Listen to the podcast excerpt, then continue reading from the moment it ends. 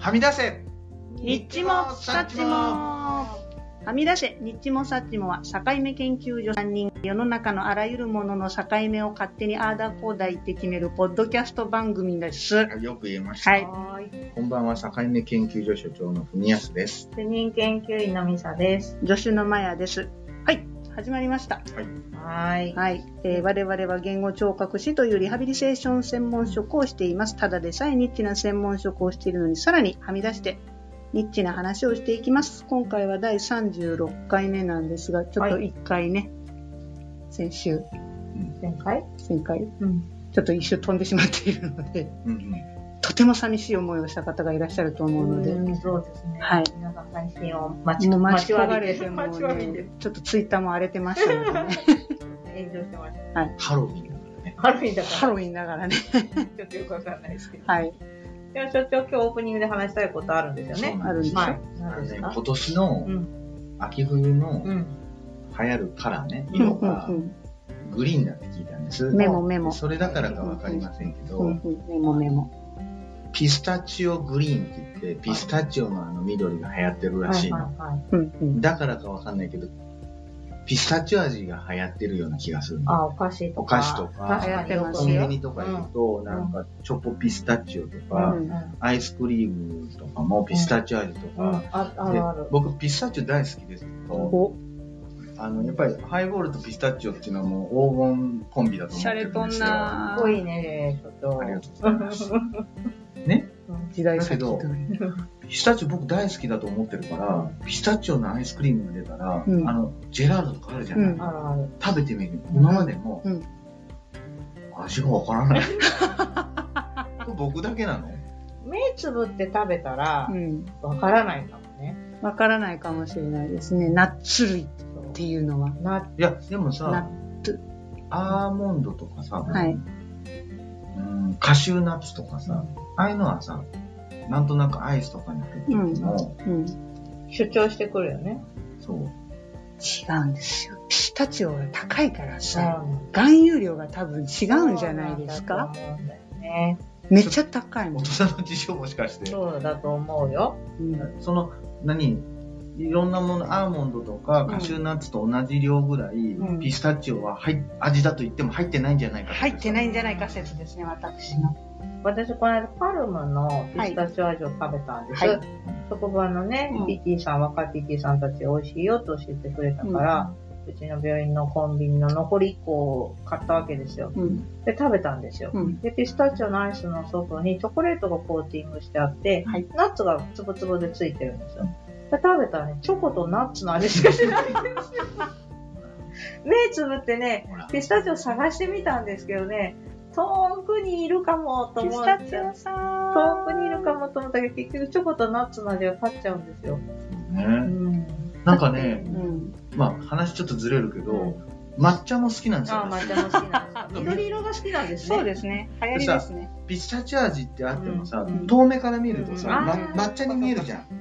うんうんうんあ、抹茶のなんかが出たんだって近づくとピスピスタチオってあるじゃん。うんうんなんかもうそっちにも引っ張られて、美味しいに違いないってすごい思い込んでるから、なんか、すげえ損した気持ちになるんです。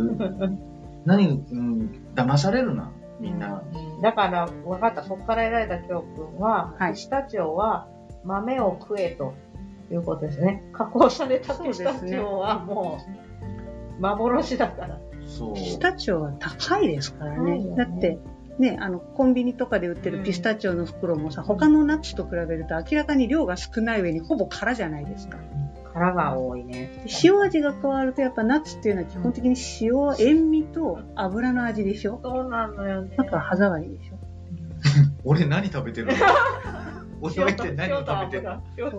だってあの、カシオのね、そのピスタチオグリーンのピスタチオにもランクがあって、やっぱスーパーグリーンっていう一番いいやつがあるんです。スーパーグリーそう、それは20粒、ちっちゃい20粒ぐらいで100円ぐらいですからね。だから手のひらにちょこっとなんとか、本当に100大さじ1ぐらい。で100。そう。高価なのよ、やっぱり。もこ、もこずくキッチンでね、バレンタインの時、もこみちがずーってピスタチオ入れたけど、あれ多分3000円ぐらい分だなーとか、貴族の食べ貴族物の食べ物見てたもん。ピスタチオは、ピスタチオのしか食べちゃダメだね。まあ豆、豆のまま。のものしか豆のね。ままを味わうのがいいんだよ。もうちょっと騙されないようにしようと思って。はいそうですよ。気をつけろ。気をつピスタチオには気をつけろ。ということですね。皆さんもだって。気をつけてください。はいじゃあ本日も最後までお楽しみください。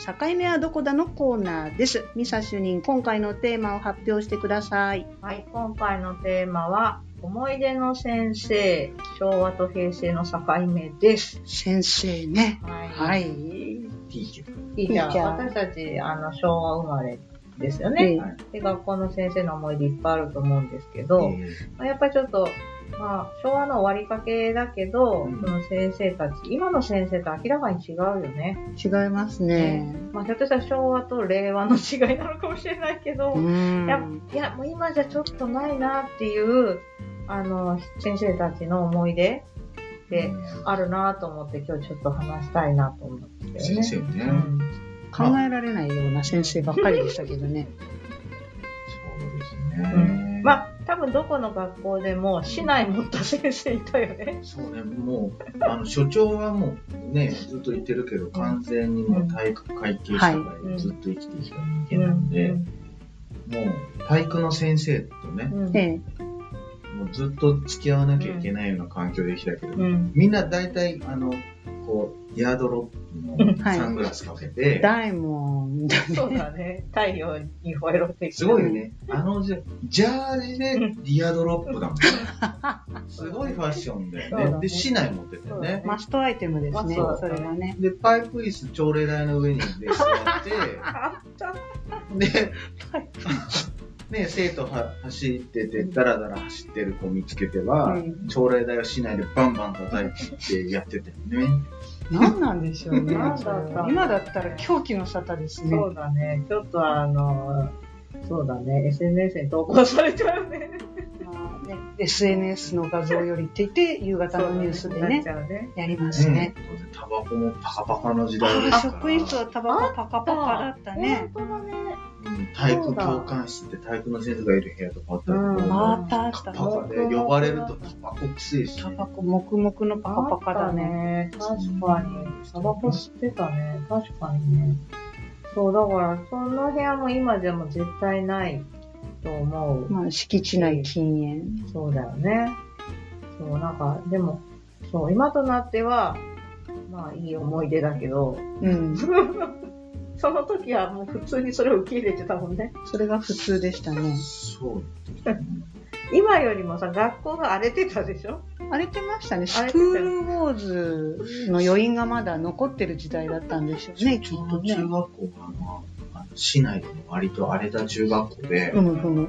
うん。そうだよね。歩いてると上からだって普通に椅子とかさ、机が落ちてきたもんね。それはちょっとワイルドですね。一歩間違えば。大事故ですね。部活でさ、グラウンドでサッカーやってたらさ、うん。あの、二欠のバイクが入ってきてさ、いろいろあって、それ本当にスクールウォーそうズやん。だね、そうだね。そういう中学校すごい。うちは、あの、名古屋市内の割とこう街中にあった学校だから、そこまでじゃなかったけど、たまにヤンキーがバイクで入ってきて、っていうのがあったね。私はもう名古屋の街中も街中だから。めちゃくちゃおとなしかったですよ。そうなんだだねっ。て、な、だってね、公立なのにね、あの、越境してくる子があ、そうかそうか。いましたからね、どういう裏技なでのかわからんけど。ったね。うちも影響あったわ。うん。なんか、逆はあったけどね。出てくる。くないみたいな。地元行きたくこんない。なところに通わしとったと、どうもならんどうもな。大体だって15クラスぐらいあったもんね、一学年。まあね、うん第二次ベビーブーム、段階ジュニアってやつですか？多かったね。すごい、とにかく、1学年が多かったっていうのはそ、うね、一クラスでも40何人だもんね。なんか席替えすると、いて一番後ろになるとものすごい狭かったの。あ、そうだね、狭い。ね、狭一かったもん番後ろはすぐロッカー。すぐ、狭かった、そうそう。そうギリギリまで机並べとった。そうね、先生ね。思い出ね、僕はね、小学校2年生の時の担任の先生が、うん、小学校の先生ってさ、うん、なんか、いろいろいらっしゃるけど、先生たちも。はすごく年配の先生だったんです、当時。本当はいくつか知らないんですけど、まあね、年配に見えるよねね、低学小年学校にの頃。男の先生で、そう、川竹先生って先生。川竹先生ね。ちょっと、あの、頭のおかみもちょっと、少なかったから、それがね。うん、あの、地図表記の茶畑にそう似てたね。から、地図記号の茶畑ね。皆さんわかりますか？川竹先生、茶畑先生、茶葉、茶葉って言われてたんですけど、略して茶葉。茶畑先生。茶畑先生ね、でもね、僕、当時2年生の時、すごい今思うとめちゃめちゃ荒れてて、ほあの、小学校2年生ですでに荒れているの？なんかね、多分、家庭に問題があったのかな。うんわかんないけう。ど、情緒が不安定だ。情緒不安定です。図工とか音楽とか、クラスからね、うん。移動する時も行かないんですよ。荒れてるね。かっこいいね。反逆だね。2年2組にずっといて、うんなんかそういうの行かないって言って。で体育の授業もプールの授業体育は好きだから行くけど、プールの授業もみんながたあのラジオ体操最初やるでしょ、準備体操やるときに、やってる途中に後ろから蹴飛ばして、水みみんなプールに落とすみたいなってやってたんですよね。何かお薬が必要ですね、そ今の時代だったら。ちょっとね、やばかった。茶畑先生にめっちゃ怒られてる。うん。だけどもずっと反抗してたんですよ。うんでうちの母親も、うん。なんかこの子やばいんじゃないかってずっと思ってたうみたい。ん。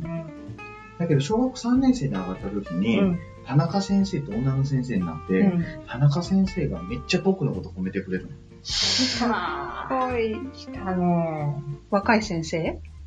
うーんとね、そうだね、うん30ぐらいだと思うんですけど、今で思うとね。うん。田中真理子先生です。マリコ先生。いい先生に会ったね。なんでか知らんけどめっちゃ褒めてくれて、え。荒れてたんだけど、ん急に学級委員にさせられた。それ戦略だね。戦略だね。戦略だね。今思うと戦略だね。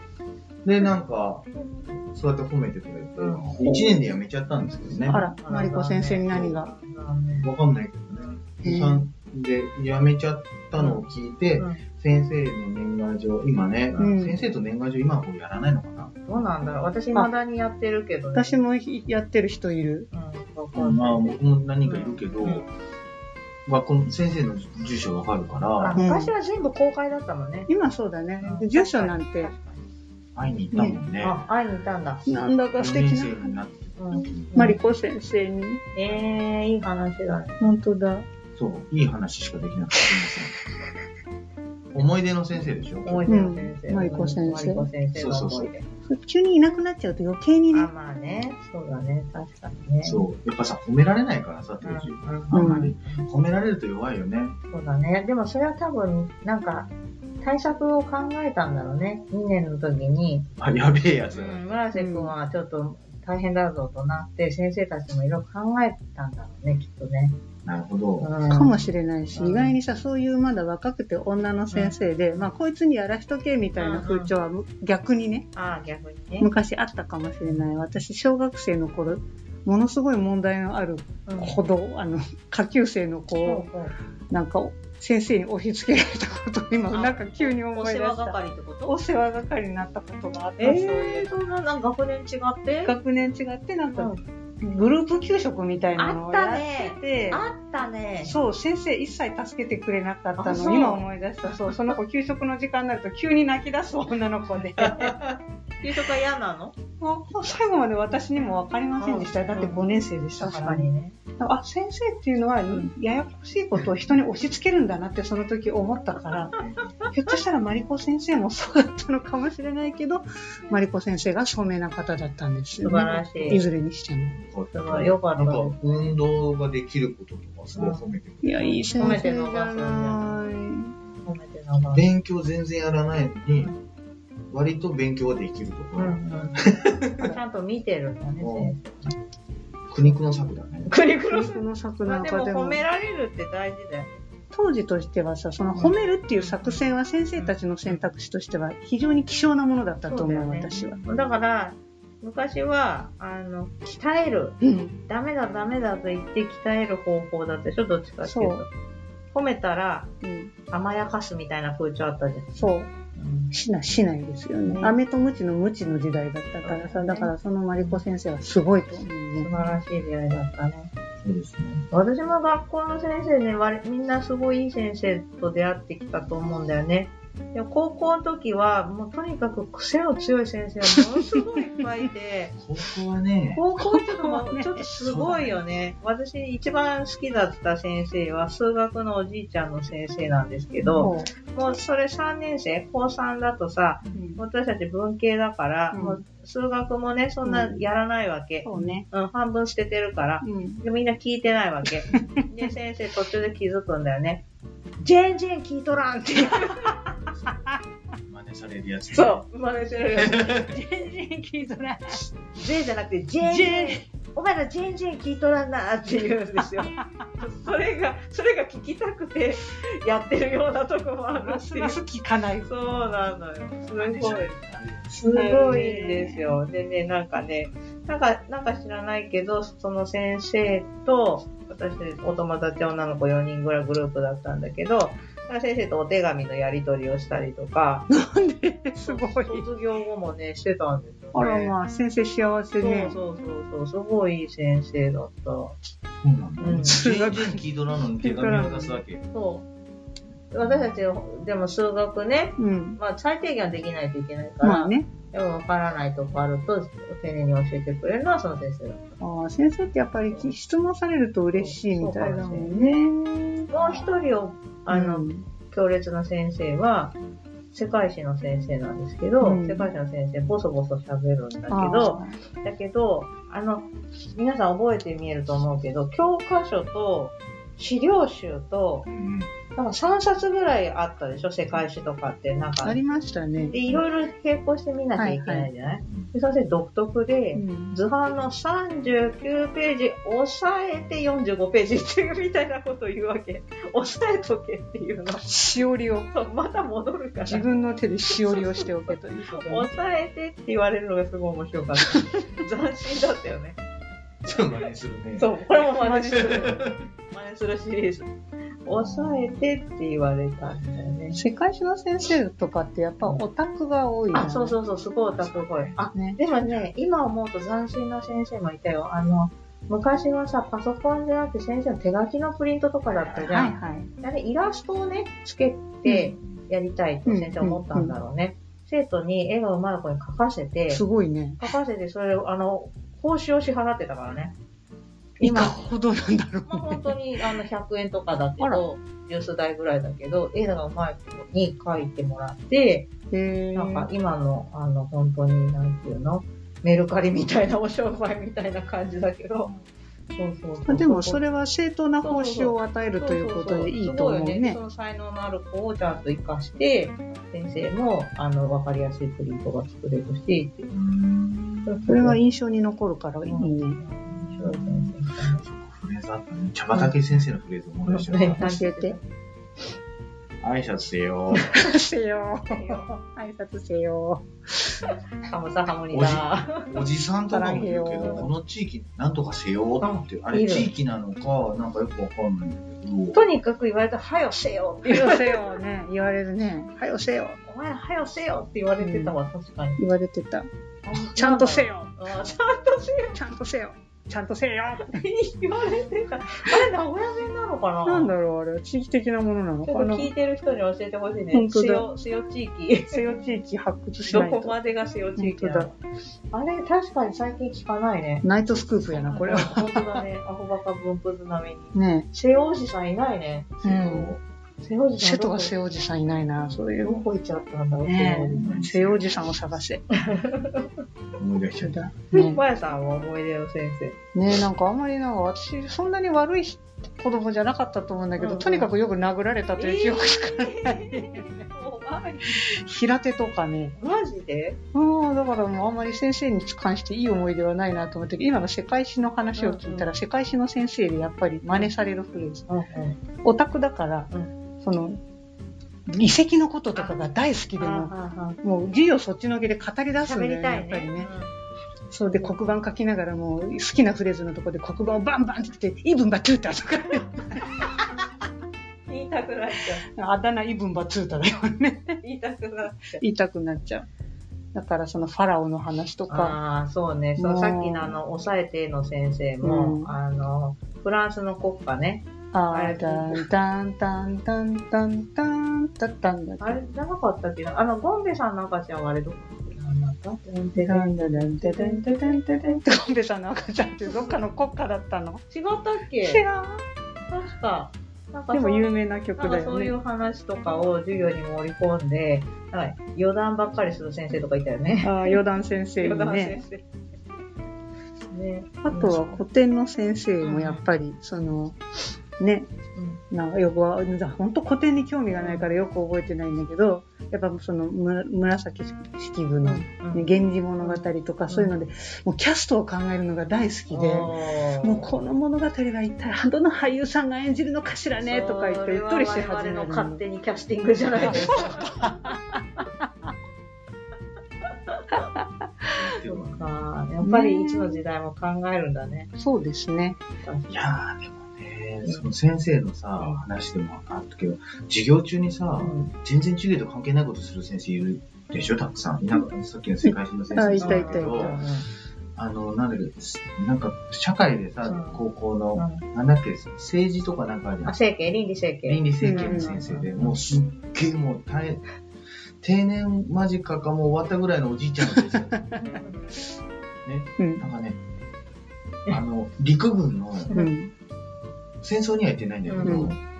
その訓練所にいて、うん。もその時の、なんか朝起こされるラッパの音とかを、授業の初めにパパパパパパパってある。う、あるあるあれを最初言って、口三味線みたいなこと？口ラッパってこと？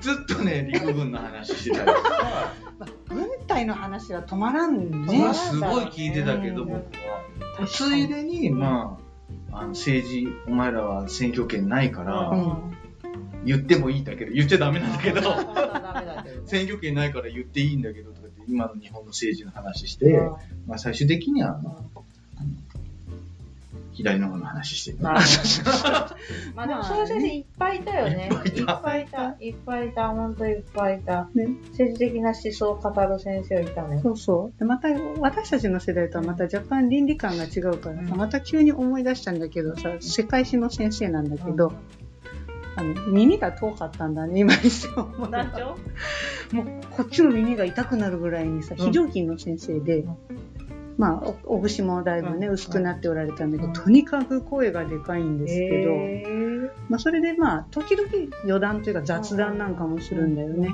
それで学生時代に下宿をしていたと。それでその家でスピッツを飼ってたんだよね。う 犬？犬犬のね。。そうスピッツは。スピッツはね、鳴き声がうるさいんですな。とか言ってで僕ともう一人薬学部の学生が下宿をしておりまして、ヒ素 犬の餌に。ここの話してよかったな。まあ時効だと思うので言っておきますけど、うん少しずつ混ぜたら、うん。だんだんだんだんちょっと元気がなくなってきたなぁと思ったら、ある日、うんじまいましてね。そういう話しちゃうの、先生が。もう全員ドン引きです。そうだね。ドン引きだね。スピッツ殺人。キャー何十年ぶりかに思い出しちゃった。なんかいろいろなタブーがなかったよね。なかったんですよね。市内だってそうですね。ね。だって、高校の時の英語の先生、あの、ほんと自由なおじいちゃん先生で、あのー、校庭でさ、落ち葉が出るじゃん？はい。で、それを貯めといて、うん焼き芋焼くっていう。楽しいあった？やっぱり？そんなの普通にあったよ。今絶対やらんよね、き学校で。まあ、今、あの、野焼き自体がなんだよね条例で禁止されてますからね。そうなんだよね。二人は名古屋のね、都会の学校でいらっしゃってるけど、私、割と地方のあれだから、運動場も大きくて、うん。枯葉もいっぱい集まりますかうんら、なるほど。やってましたよ。そっか、そうなんだね。なんか今思い出したら、そういえばあの先生だけ焼き、落ちを独自に集めて積んでおいて焼きもやってたな。それはでもいい思い出だよねね。今絶対できないから。当時はゴミの分別もなかったですしね、おおらかな時代だったんですよ。た強烈な人だった。小学校の時のサッカー部の竹内先生竹内先生。サッカーの経験は全然ないんだ ないんだ。ボールを蹴るのだけが上手で、え先生がずーっとセンタリングを上げてくれて、うん。中で小学生がみんなこうシュートしようとってして、え。ーその練習ばっかりやってたんだけど、竹内先生は昔、あのね、ランニングシューズじゃなくて普通の運動靴うで、ん。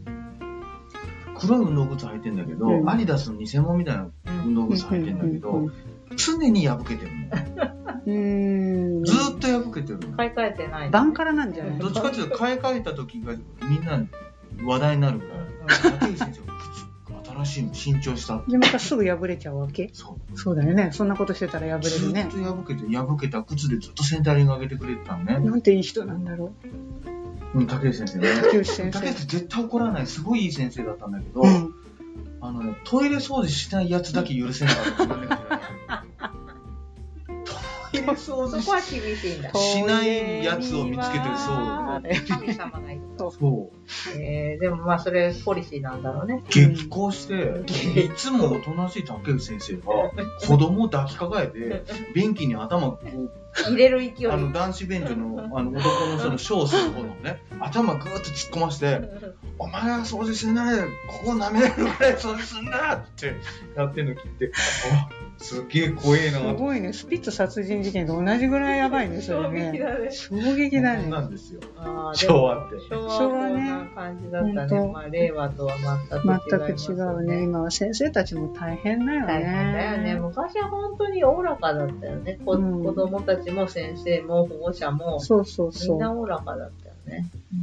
今考えるとね。そう。そういうさ、大人がさ、これは子供から見て、これはさすがになしでしょうっていうことを、割と平気でやるじゃない。そうだね。だから僕たちは、あ子供のうちから大人がやることでさえ取捨選択するっていう視点がそうそう育つよね。だね。大人が絶対じゃないっていうね。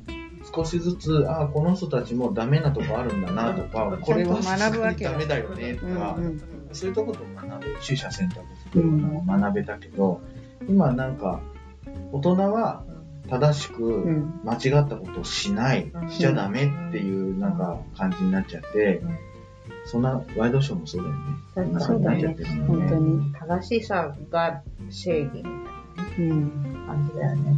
そう。変な大人も出てこないよ。そうだよね。まあ変な先生がいた方が楽しいしね。うん。ね。変な先生ね。いっぱいいたからな。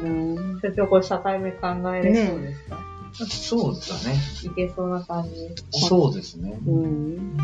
うん。これね、皆さんもいあの思い出の先生振り返ってもらうと面白いし、利用者さんとか患者さんと喋っても面白いですよね。お記憶に残っている先生いますかとかね。うん。部活の先生ってどんな先生でしたかとかね。うんそれ体操法みたいな感じで。利用者さんとかと話してると、やっぱり昔って先生って近所に住んでたりさ、そうかそうか。するんですよね。それで夏休みとかもさうん、先生も休みだったみたいで、なんかそういう結構素敵な24の瞳みたいなね。なんか結構そういうのを若い女の先生がうん。好きで好きでみたいあな、ーそういうなんかいい話の方が多か多いな、利用者さんと高齢者の方と話してると。確かにね。ちょっと皆さんも聞いてみてもらうといいかもね、話題に。うんいいと思います。はいどうですか、所長？それでは、今回のテーマ。思い出の先生。昭和昭和と平成の境目はいはいはい。決まりましたか？はいはい。よよーどうだ先生の車で送ってもらえるかどうかじゃないあー、なる。ほどね。あったね。なんかさ、昔ってさ、結構乗ってく感あったでしあょったね、あった確かに。かも。あったかも。僕すごい学校の先生に送ってもらったりしてたんです。えへーー、部活で遅くなった時そうそうそうとかなんかどっか行くほとんときど送ってもらったことはないけど。今多分ないだろうけど、ないね。まあ、年代にして多分1990年代中頃か後半ぐらいだと思いますけど、今できないね。特に女の子なんか乗せて帰った日に問題、大は。問題。うん。ありました、ありました。大問題。確かにね。なんか先生との距離は近かったかもしれないね。うんね、卒業の時先生家に遊びに行ったりするようなことが今あるのかな？確か先生家遊びに行ったことあるよね。あった。に。今絶対ないんじゃない？ないような気がするね。先生は近所に住んでないんだと思った。そう結構市外に住んでるんだあー先生と遊びに行ったわ。本当だわ。だね。行ったね。確かに。ちょっと距離が近かったのがやっぱ昭和うかな。ん。ねいいことも悪いこともあるけど。そう、年賀状なんかね、うん出してみたりなんかして。そうだよ。お付き合いあったわ。ねえー、楽しかったって思えるかもね。今かもしれない思い出せば。うん。確かに。まあ先生との距離が近かったのは昭和。そう。そう、年賀状やり取りやってたうん、中学校の時には担任だった先生が、うん。私、あれですよ。言語聴覚士になって、うん担当したうん小児のうんうん。子供の担任の先生で、うん。言語聴覚士の私とえ？先生のコラボ？すごいね。そう、すごいじゃん。先生が訓練見に来てくれて、っていうご縁ですね。そうですねは歌ありますからね。あね、そねそんなこともありますね。ますからねそういういいやはいいいエピソードをお寄せいただきたはいい、と思います。ひお便りもお寄せください。お便りの宛先は、えー、さかいめ .st.gmail.com、さかいめの綴りは、sakaime.st.gmail.com です。お気軽にお便りをお寄せください。はい。では、境目はどこだのコーナーでした。次回もお楽しみに。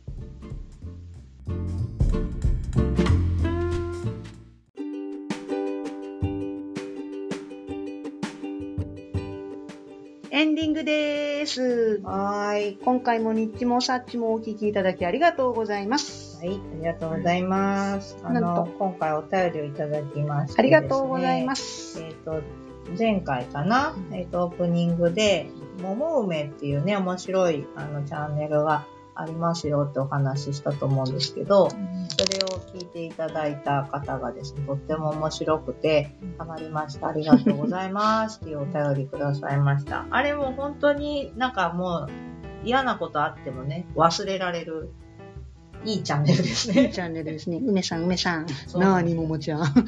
今ドラマもやってますからね。そうだね。そうはい。あのドラマもいいですね。キャスティングが絶妙ですそうなんね。で、あのシリーズ、えっ、と、桃梅と同じ会社が作ってる、スナック曖昧っていう、うんあのシリーズもあって、うんあのーママ、ママとチーママなのかな、うんアイナさんとマイさんで、えっ、と、スナック曖昧っていうのがあって、そこで歌われてる歌も秀逸なんですよね。うんスナック曖昧でちょっと検索してもらって、泣くよ。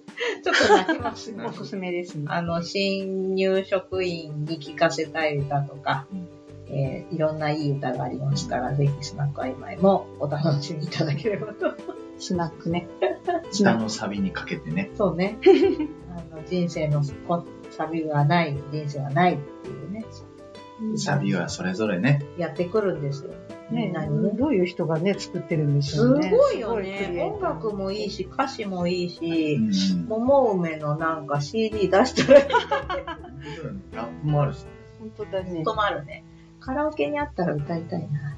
短いしね。そうそうそうそう。あの、ちゃっと聞ける。そうなのよね。そう。なんか、あの、桃梅の方は、あの、保湿でフォーシーツっていう歌があるんですけど、これ聞いた人じゃないとちょっと面白さ伝わらないと思うんですけど、それを歌ってみたって歌ってる人たちもいました。あ、間そ、そんなに浸透してるんではい、すそんなにね。浸透してきましね。た。はい、ぜひ皆さんもいろいろ楽しみを見つけてお過ごしください。そうですね。もうはい寒くなってくるから、そうです防止痛が命。フォーシーフォーシーツツ大事しないからはいね命ですねはい。お楽しみに。お楽しみ。それでは今回はここまでです。はいちょいとはみ出す木曜夜。あとは吉田に。また次回。